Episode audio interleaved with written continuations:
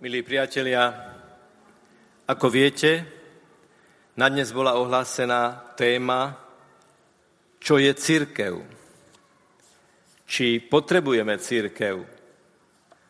Prečo si niektorí ľudia myslia, Kristus áno, církev nie. A či takéto niečo vôbec je možné. Církev Myslím teraz na katolícku církev, jednu svetú apoštolskú katolícku církev, je Božou vôľou. A my sa dnes pokúsime vystopovať v dejinách spásy, ako Boh najprv pripravoval svoj ľud na to, že záchranca, vykupiteľ, spasiteľ, Ježiš Kristus počas svojho života bude klásť základy svojej církvy, ako uvidíme potom v určitom momente aj ten základný pilier, ku ktorému všetko smeruje a od ktorého sa všetko odvíja. Prečo musela vzniknúť církev a kedy je možné v biblických spisoch badať prvé náznaky? Kým ľudia žili v dokonalej harmonii s Bohom, teda pred spáchaním prvotného hriechu, církev ako ju poznáme dnes, nebola potrebná, pretože tá harmónia bola postavená na čistom, neporušenom, nepoškvrnenom, otvorenom vzťahu medzi stvoriteľom a stvoreniami. Potom však prišiel zlý duch, ktorý ponúkol Adamovi a Eve, našim prarodičom, inú identitu, aká bola ich identita, čiže ich oklamal a povedal im, budete vy ako Boh. A oni siahli na zakázané ovocie a všetko sa začalo rozpadať. Rozpadal sa vzťah medzi Bohom a ľuďmi, rozpadal sa vzťah medzi ľuďmi, medzi Adamom a Evou a rozpadla sa vnútorná harmónia medzi telom a dušou človeka, keď zbadali, že sú nahí, keď došlo k nesúladu medzi dušou človeka a jeho telom. Keď Boh začal hľadať Adama, tou známou vetou Adam, kde si, v podstate začal zhromažďovať to, čo sa rozsypalo, roztrúsilo a rozpadlo a eklézia, čiže církev, je zhromaždenie, zhromaždenie veriacich, zhromaždenie Božích synov a dcer.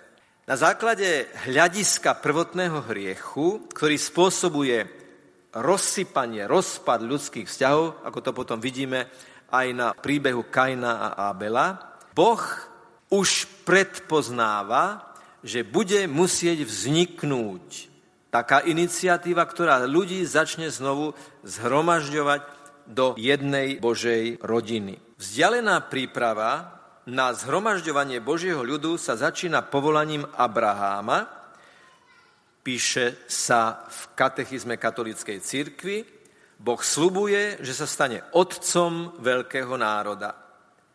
Toto je tá tzv. vzdialená príprava. Čiže Abraham, už tu cítime a vnímame, autorita, človek pod veľkým Božím požehnaním, ktorému Boh slubuje, že sa stane otcom veľkého národa. Bezprostredná príprava na církev na vznik církvy sa začína vyvolením Izraela za Boží ľud. Ľud, čiže zhromaždenie ľudí zjednotených autoritou Boha, ktorý ľuďom posiela ľudské autority, ktorých úlohou je tú autoritu Boha ohlasovať, upevňovať, na ňu upozorňovať a na ňu sa odvolávať svojim vyvolením Izrael má byť znamením budúceho zhromaždenia všetkých národov. Ale už proroci obvinujú Izrael, že porušil zmluvu a zachoval sa ako prostitútka. Ohlasujú novú a väčšinu zmluvu a túto zmluvu uzavrel Kristus, ktorý za plnosti času sa narodí z Panny Márie, ktorá dostáva titul Matka církvy Prijať Ježišovo slovo znamená prijať samotné kráľovstvo. A kráľovstvo je predostreté cez obraz pastiera, a to dobrého pastiera, ktorý vedie svoj ľud. Zárodkom a počiatkom kráľovstva je u Lukáša napríklad maličké stádo, ktorého je Ježiš pastierom. Je v tom dynamika, pretože pastier a jeho ovce, jeho stádo putujú. Sú tu tí, ktorí sú vedení a je tu ten, ktorý ich vedie. A špecialitou, zvláštnosťou toho jeho vedenia, toho dobrého pastiera je charakteristika, že dá život za svoje ovce. Začiatok a vzrast cirkvy naznačujú krv a voda, ktoré vyšli z otvoreného boku ukrižovaného Ježiša. A to je ten moment, keď vrcholí láska dobrého pastiera, ktorý dáva život za svoje ovce. A dobrý pastier si povoláva postupne spolupracovníkov a keďže Izrael mal 12 kmeňov, tak vyvolí si 12 ako keby reprezentantov alebo pastierov týchto 12 kmeňov zbor, ktorý sa volá apoštoli. Ale aj terminus technicus 12 už nie je len neutrálna číslovka o počte ľudí, ale je to názov spoločenstva, ktoré nemá ani 10, ani 14, ani 11, ale 12 členov práve, aby symbolizovalo plnosť poverenia, ktorý títo apoštoli dostanú. 12 apoštolov absolvuje trojročný seminár s Ježišom Kristom a sú vlastne pripravení na to, aby potom viedli církev. Ježiš buduje toto spoločenstvo. Toto spoločenstvo bude mať za úlohu ohlasovať evanielium a je tam proces dovnútra, teda keď sú formovaní títo apoštoli aj cez vlastné chyby, lebo vidíme, že mnohokrát zlyhali a tie zlyhania sú možnosťou, aby im dobrý pastier, ktorý za nich zomiera, aj povedal, že čo je a čo nie je cesta. A potom do externého prostredia, keď dostanú mandát, choďte do celého sveta a ohlasujte evanielium všetkým národom. Keď potom Judáš zradí a zostanú z 12 11, je vyvolený ďalší apoštol, aby sa doplnil ten chýbajúci, aby bolo zase tých 12 apoštolov. Hlavou církvy je Ježiš Kristus. Hlavou tela církvy je Kristus. Je počiatkom stvorenia a vykúpenia, povýšený do otcovej slávy, má vo všetkom prvenstvo. V církvi prostredníctvom ktorej rozširuje svoje kráľovstvo na všetko. Ježiš spomedzi dvanástich dáva celkom špeciálne poverenie Petrovi. Lebo Peter práve vo svojej zrade mal skúsenosť s vlastnou slavosťou, z ktorej ale cez pokorné zaplakanie nad vlastným zlyhaním sa o to viac otvoril ako nevyhnutnej podmienke svojho duchovného prežitia Božiemu pôsobeniu. Ježišova kadrová politika sa nepodobá ľudskej logike. Ježiš si povoláva za skalu církvy, za hlavu, viditeľnú hlavu církvy, teda prvého pápeža, svätého Petra, muža, ktorý zlyhal, ale sa obrátil a ako taký sa mal stať skalou. A skalopevnosť Petrova je práve vo viere a oddanosti tej základnej a prvotnej skale, ktorou je Ježiš Kristus. Ježiš hovorí Petrovi, Peter, ty si skala a na tejto skale postavím svoju církev. Inokedy mu hovorí, keď Peter vyznal po slovách aj vy chcete odísť, sa pýta Ježiš svojich učeníkov, apoštolov, potom ako kvôli tvrdej reči mnohí od neho odišli, aj vy chcete odísť. A Peter vtedy hovorí, pane, ku komu by sme išli, ty si syn živého Boha. A neskôr mu ešte pri ďalšej príležitosti Ježiš hovorí, veru, veru, hovorím ti, Šimon, syn Jánov, alebo syn Jonášov, toto ti nezjavila krva telo, ale duch svetý. Čiže Peter, ktorý je skala, je ten, ktorý pravdu, a dnes hovoríme, že ex katedra v morálnych a naukových doktrinálnych veciach, hovorí z Ducha Svetého. To je špeciálna výbava pápežov, prvého pápeža Petra a všetkých jeho nástupcov, že keď konajú, keď hovoria, keď rozhodujú ako hlava cirkvi, ako pápež, z tejto svojej pozície, z tejto svojej úlohy, tak je neomilný, pretože je vedený Duchom Svetým. Tú pastoračnú úlohu dostáva Peter vtedy, keď po zmrtvých staní už spoznáva na brehu Genezareckého jazera Ježiša Krista. A keď sa dozvie, že je to Ježiš, tak nečaká, kým loďka príde celkom až na breh, ale skočí do vody a uteká k Ježišovi Možno ako symbol toho, že si chce nechať umyť tie nohy, o ktorých váhal počas poslednej večere. A možno je to reminiscencia na tú chvíľu, keď sa topil, keď kráčal po vode a začal sa topiť hneď potom, ako prestal dôverovať Ježišovi a začal sa báť búrky a vln na okolo.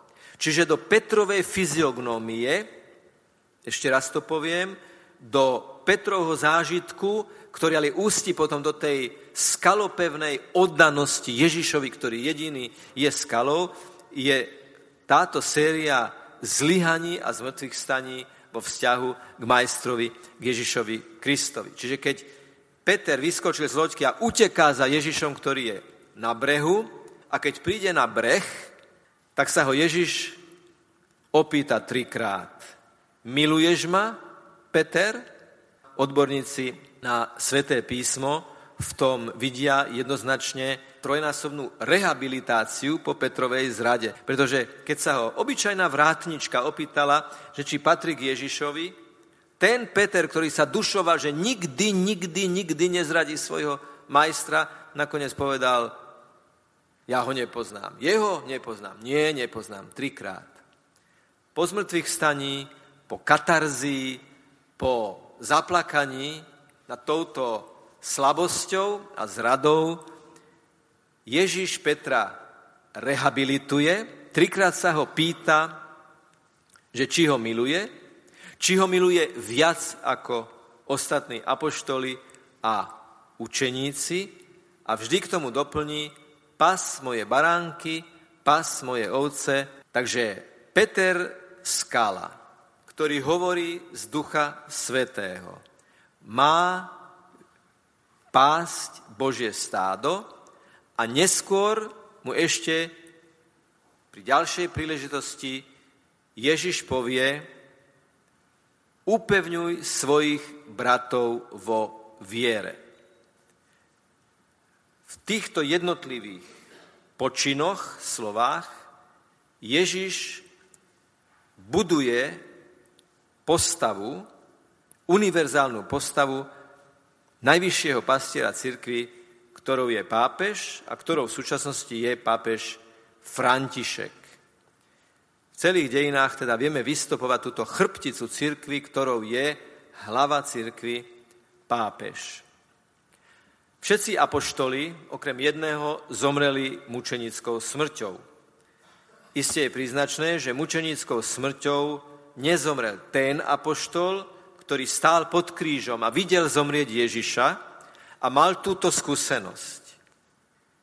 A dostáva do daru z kríža Ježišovu matku slovami hľa, tvoja matka, hľa, tvoj syn. Dochádza k akejsi mystickej adopcii a môžeme iste povedať, že práve v tejto chvíli sa rodí matka církvy, pretože sa vlastne stáva univerzálnou matkou tých, ktorí pod krížom sú ale veľmi ju potrebujú aj tí, ktorí pod krížom nie sú, práve preto, že pod krížom nie sú. Potrebujú matku, ktorá im ukazuje tú vernosť a dôveru, s ktorou stojí pod krížom, vidí zomierať svojho syna Ježíša Krista ale v srdci má stále tie slova, že jeho kráľovstvu nebude konca.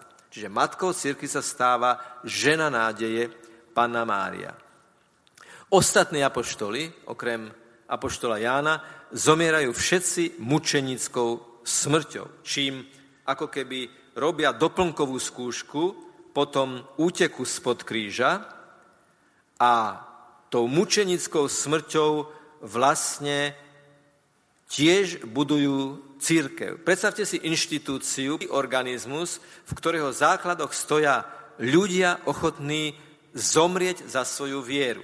Ľudia ochotní dať život za pravdu o ich zakladateľovi Ježišovi Kristovi. Takže, ak sa vrátime k tej pôvodnej téme, církev je postavená na Ježišovi Kristovi, ktorý vstal z mŕtvych a je vo svojej církvi prítomný. A keďže Boh od počiatku sveta v logike svojho pôsobenia smerom človeku a smerom k ľuďom ako spoločenstvu vždy používal ľudí, aj na vedenie svojej církvy používa ľudí.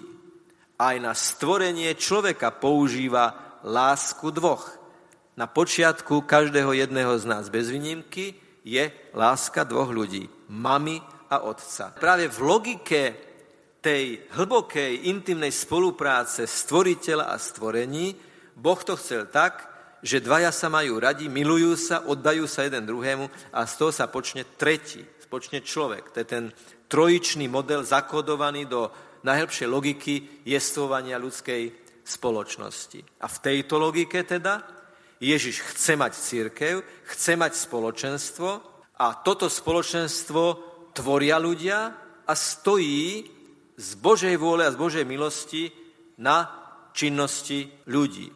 Nie v tom zmysle, že by s ľuďmi církev padala a vstávala, lebo vždy stojí na Ježišovi Kristovi. Ale v tom zmysle, že oni sú spolupracovníkmi Ježiša Krista. Ešte jedna situácia je veľmi dôležitá v živote apoštolov. A to je posledná večera, kde medzi mnohými inými výrokmi presahujúcimi horizonty jedného ľudského života tiež zaznie takáto veta.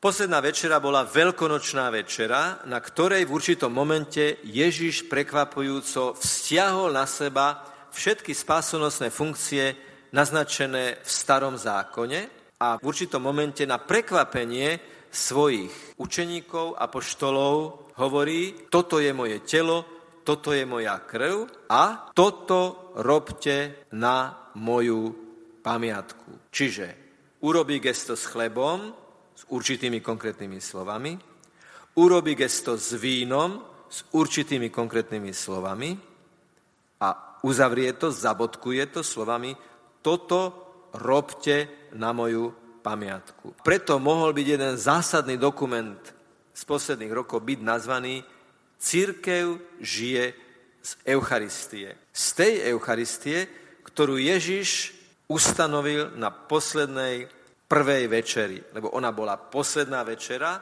v určitom zmysle slova a prvá večera v určitom zmysle slova.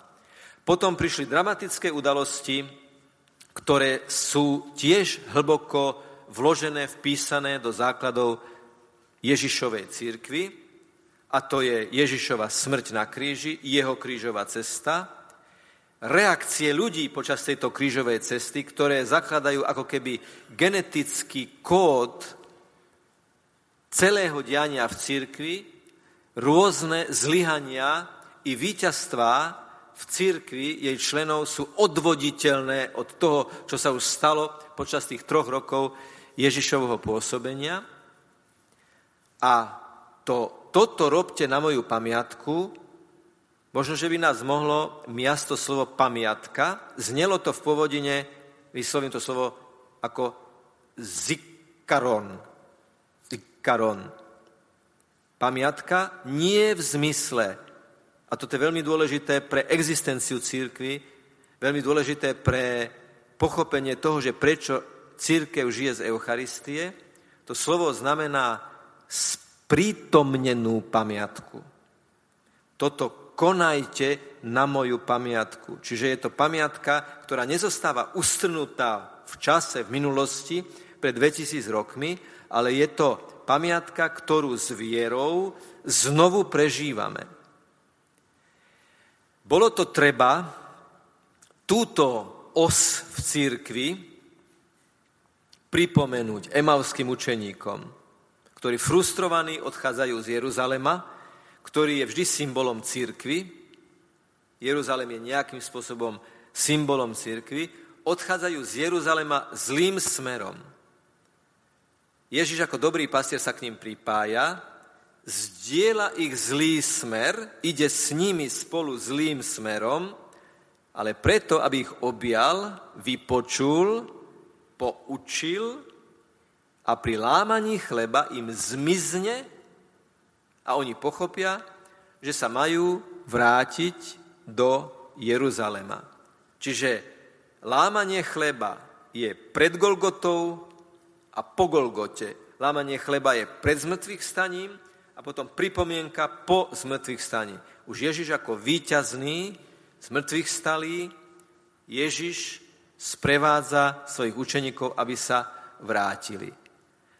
A tu sa ukazuje ako dobrý pastier a tu ukazuje, čo je úlohou církvy.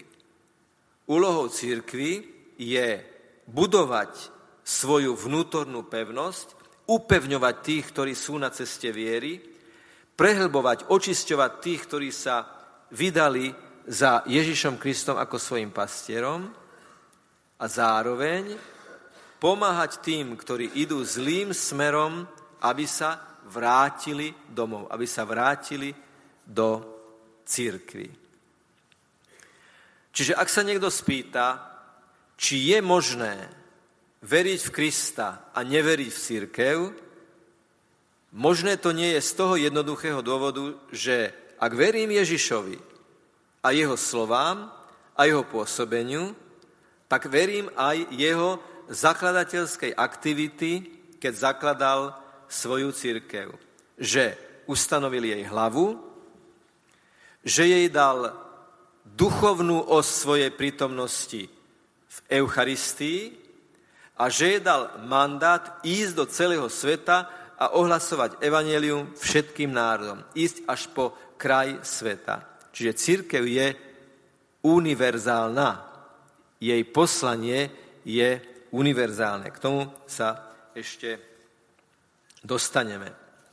Aké sú, vrátime sa k téme, charakteristiky Božieho ľudu? Je to teda Boží ľud. Boh nepatrí ako vlastný nejakému národu, ale získal si ľud z tých, čo kedysi ani ľudom neboli. Vyvolený rod, kráľovské kňastvo, kráľovské kňastvo a svetý národ v prvom Petrovom liste. Príslušníkom tohto ľudu sa človek nestáva telesným narodením, ale narodením z hora, z vody a z ducha, ako to čítame v 3. kapitole Evanielia podľa Jána. Hlavou tohto ľudu je Ježiš Kristus, pomazaný Mesiáš. A pretože to isté pomazanie, Duch Svetý, sa vylieva z hlavy na telo, je to mesiašský ľud. My ako členovia cirkvi sme mesiašský ľud. Jeho zákonom je nové prikázanie milovať tak, ako nás miloval sám Kristus. Je to nový zákon Svetého Ducha. Jeho poslaním je byť solou zeme, poslaním tohto Božieho ľudu, tejto církvy, je byť solou zeme a svetlom sveta. Pre celé ľudské pokolenie je najistejším zárodkom jednoty, nádeje a spásy. Konečne cieľom Božieho ľudu je Božie kráľovstvo, ktoré začal na zemi sám Boh a ktoré sa má ďalej šíriť, až kým ho on sám nezavrší na konci vekov. Teraz ešte krátko zhrniem tie štyri charakteristiky církvy. Jedna, svetá, apoštolská a katolická církev. Církev je jedna vo vyznávaní jedinej viery prijatej od apoštolov. Církev je jedna v spoločnom slávení Božieho kultu, predovšetkým sviatostí, pričom apoštolské nástupníctvo prostredníctvom sviatosti posvetného stavu udržiava túto bratskú svornosť Božej rodiny. Ja ako katolícky kňaz, respektíve katolícky biskup, by som pomyselne mohol odvodiť svoju biskupskú vysviacku od niektorého z apoštolov. Ono sa to historicky nezachovalo, ale vieme určite, že oni vkladali ruky, tí, na ktorí vkladali ruky, tiež vkladali ruky a toto vkladanie rúk cez 2000 rokov so vzývaním Ducha Svetého, so špecifickou formulou vzývania Ducha Svetého spôsobilo, že hovoríme o tzv. apoštolskej postupnosti. Iste si viete predstaviť, že k akej pokore a bázni vedie takéto, takéto vedomie. Okrem toho, že církev je jedna, je církev aj svetá, čo môže niekoho prekvapiť, pretože ľudia v tejto církvi svetí mnohokrát nie sú, ale církev je božsko-ľudská ustanovizeň. Chcel ju Boh, dominuje v nej zásadným spôsobom Ježiš a v tomto smere je církev stále svetá. Je predmetom viery, že církev je nezružiteľne svetá, lebo Kristus, Boží syn, ktorý je s Otcom a Duchom Svetým zvelebovaný ako jediný svetý, miloval církev ako svoju nevestu a seba samého vydal za ňu, aby ju posvetil a spojil so sebou ako svoje telo, a naplnil ju darom Ducha Svetého na Božiu slávu. Církev je teda svetý Boží ľud a jej členovia sa volajú svety. Tom zmysle, že ten apel církvy cez evanielia, ktoré napísali štyria evangelisti, cez ostatné posvetné knihy Nového zákona, tá latka je nastavená jasne. Človek je krstom povolaný k svetosti ale nepredstavujme si svetosť, že si oblečieme kostýmy z 15., 12., 19. storočia. Mnohokrát je taká predstava, že svety sme vtedy, keď sa podobáme vonkajškovo na nejakú sochu, na nejaký obraz, na nejaké správanie. Pričom svetosť je len o jednom, o láske. V ktorejkoľvek profesii, na ktoromkoľvek mieste v ktorejkoľvek situácii. Toto je svetosť, miera lásky, s akou konáme to, čo konáme tam, kde práve sme. Samozrejme, že posvetný stav, teda diakon, kňaz a biskup, má osobitnú zodpovednosť práve za to, že je blízko k Bohu, že je zasvetený Bohu. Za to, nakoľko kultivuje toto svoje povolanie v sebe a tým pádom aj pre druhých, pretože beda tomu, z koho by pohoršenie prichádzalo. Církev sa už na tejto zemi vyznačuje pravou, hoci nedokonalou svetosťou, čítame v katechizme. Vo svojich členoch musí dokonalú svetosť ešte len získavať. Všetci veriaci v Krista, akéhokoľvek povolania a stavu, vystrojení toľkými a takými spasiteľnými prostriedkami, sú pánom povolaní, každý svojou cestou, na takú dokonalú svetosť, ako je dokonalý sám Otec. Buďte svetí, buďte dokonalí, lebo váš Otec je svetý, váš Otec je dokonalý. Tretia charakteristika církvy je, že je katolícka. Je katolícka, pretože je v nej prítomný Kristus. Kde je Ježiš Kristus, tam je katolícka církev. A Ježiš ju posiela k celému ľudskému pokoleniu. Teda novinkou Ježišovho posolstva a Ježišovej cirkvi je, že má poslanie odovzdávať ďalej to evanieliové posolstvo. Všetci ľudia sú povolaní do spoločenstva nového Božieho ľudu. Všetci ľudia. Preto sa tento ľud, hoci zostáva jeden a jediný, má šíriť po celom svete a cez všetky veky, aby sa splnil zámer vôle Boha, ktorý na počiatku stvoril jedinú ľudskú prirodzenosť a rozhodol sa zhromaždiť nakoniec v jedno svoje roztratené, roztratené deti. Táto vlastnosť univerzálnosti, ktorá je ozdobou Božieho ľudu, je darom samého pána. No a posledná charakteristika je, že církev je apoštolská, lebo bola postavená na základe apoštolov, svetkov, ktorých si sám Kristus vyvolil a poveril misijným poslaním. Církev je apoštolská aj preto, že s pomocou Ducha Svetého, ktorý v nej, prebýva, chráni a odozdáva ďalej učenie, zverený poklad, zdravé slova, ktoré počula od apoštolov. Až do Kristovho návratu apoštoli neprestane učia, posvedcujú a spravujú. Biskupy sú v tomto zmysle slova nástupcami apoštolov. Opäť bázeň vyvolávajúce poslanie a poverenie. Skončíme citátom Ježiša Krista z Jánovho Evanielia. Ja som vinič, vy ste ratolesti, kto ostáva vo mne a ja v ňom, prináša veľa ovocia, lebo bezo mňa nič nemôžete urobiť. Je úlohou církvy poprvé naštepovať sa neustále na Ježiša Krista, pozývať druhých, aby sa na Ježiša Krista naštepili a upozorňovať, apelovať, že to spoločenstvo putujúcej cirkvi tu na zemi je predobrazom spoločenstva vykúpených, zachránených a vyvolených v nebeskom, v nebeskom kráľovstve, kde, ako dúfame, raz všetci budeme spievať hymnus väčšnej slávy. V súčasnej situácii by som si dovolil ešte krátko povedať niečo o kňazskom celibáte, pretože on je tiež súčasťou fyziognómie, charakteristiky kňazského stavu.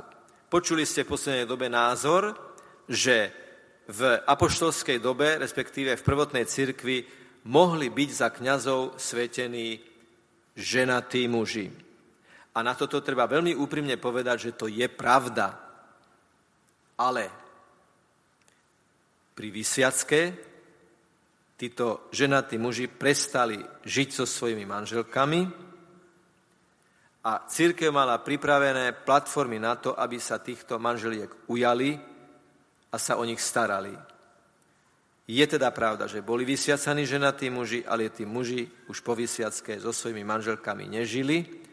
Boli to z pravidla muži starší, ktorí mali manželky a deti a ktorí so súhlasom manželky sa stali kňazmi. To len na dôvažok toho, čo dnes vysí vo vzduchu. Všetkým nám prajem, aby sme církev vnímali zdravokriticky, ale predtým ešte s veľkou vierou, že je to Ježiš, ktorý ju chcel a snáď môžem naozaj povedať to, že najvyššou morálnou autoritou, konzistentne hlásajúcou tú istú náuku cez stovky rokov, je rímsky pápež, ktorý nemá konkurenciu na celej tejto planéte.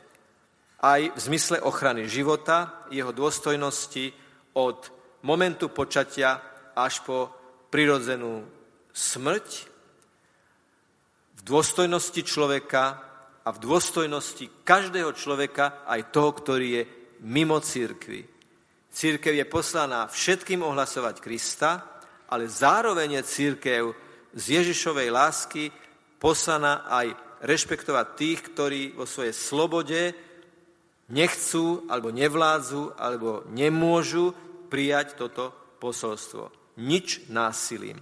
Vráť meč do pošvy, povedal Ježiš už svojim najbližším spolupracovníkom, lebo len tá viera je naozaj ohlásená, ktorá je slobodne prijatá srdcom. A toto všetkým nám prajem, aby sme ako členovia svetej, apoštolskej, katolíckej, jednej církvy mali tento drive, túto ambíciu ohlasovať druhým, že osou nášho života je Ježiš a jeho láska Ponúkame to najprv svojim životom a keď treba aj slovami. A všetci sú slobodní či to príjmu alebo nepríjmu. Nech je pochválený Pán Ježiš Kristus.